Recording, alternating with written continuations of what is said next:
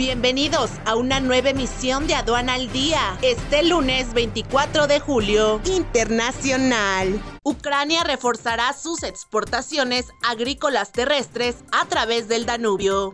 El chorizo español impulsa la exportación de embutido curado a la Unión Europea.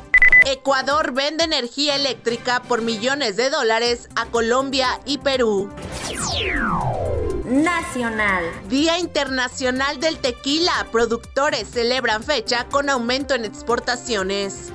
Veracruz y Lázaro Cárdenas, principales puertos de transporte de vehículos. Queso, vino y carne, los alimentos que más exporta León, generando hasta 501 millones de euros.